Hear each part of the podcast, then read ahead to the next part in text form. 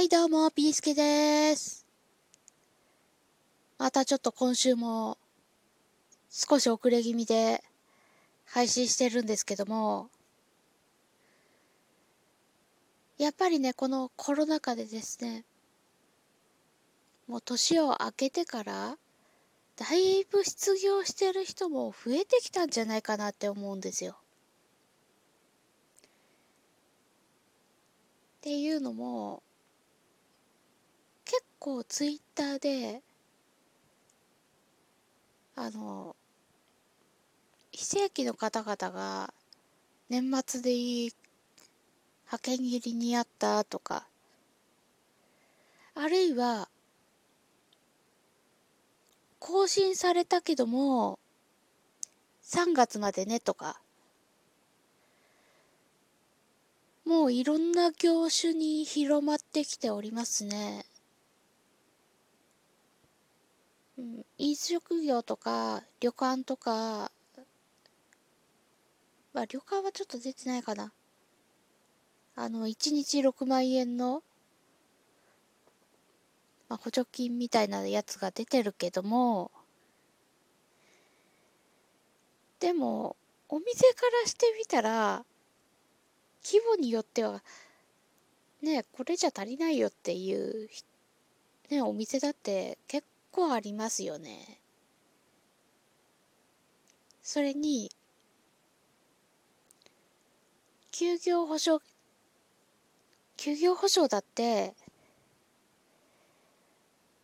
あの、今までは、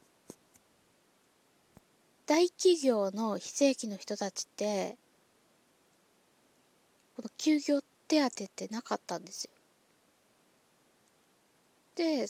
やっぱりコロナ禍ですから、当然あの、働ける日数もものすごい減らされたみたいで、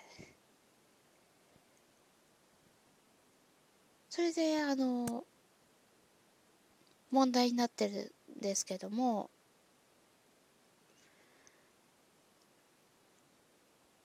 でもね、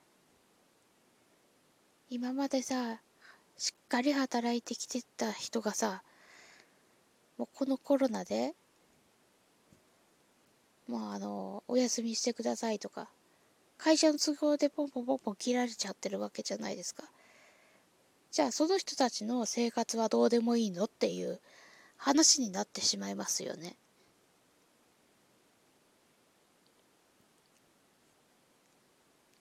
まあ、ちょっと暗い話ばっかりで申し訳ないんですけども、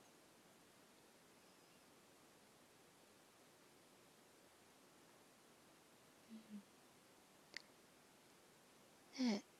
その人たちだって生きているわけだから、ね、ちゃんとあの、生きていけるような保証はきちんとすべきですよね。もちろんね、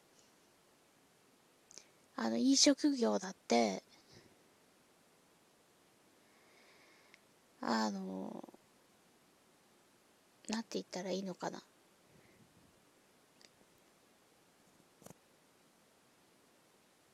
あ仕事がもうなくなっちゃって、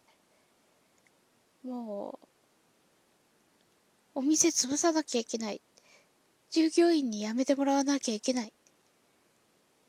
まあ、そういう切羽詰まってるところもたくさんあると思いますよ。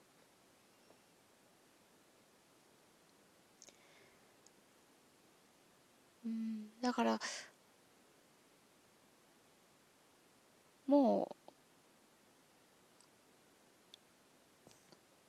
こういうコロナの状態が蔓延しているわけだから、少しでも感染する人減らさなきゃいけないですよね。そうして、まああの、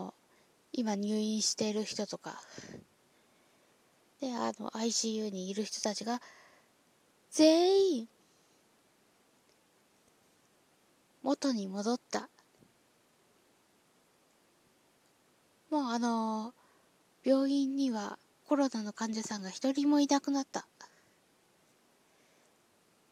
もうそして町もコロナの感染者が一人もいなくなった。そういう状況になればね、しっかりと経済を回していけばいいんでしょうけども、今の状態で経済回せって言ったらちょっとこれは違くないですかね？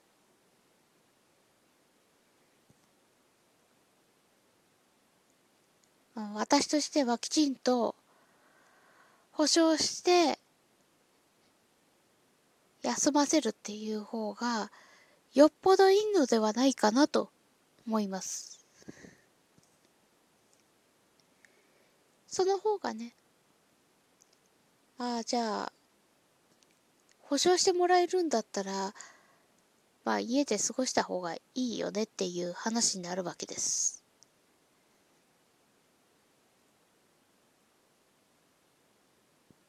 逆に、外に出て働かなきゃいけないとか、コロナなんだけどそんなもの気にすんななんていうところだとちょっとね、減るどころかね、コロナで全滅しちゃうんじゃないですかなんていう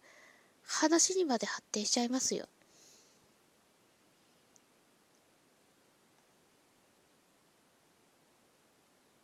さて、今週も少し短いですが、ここまで。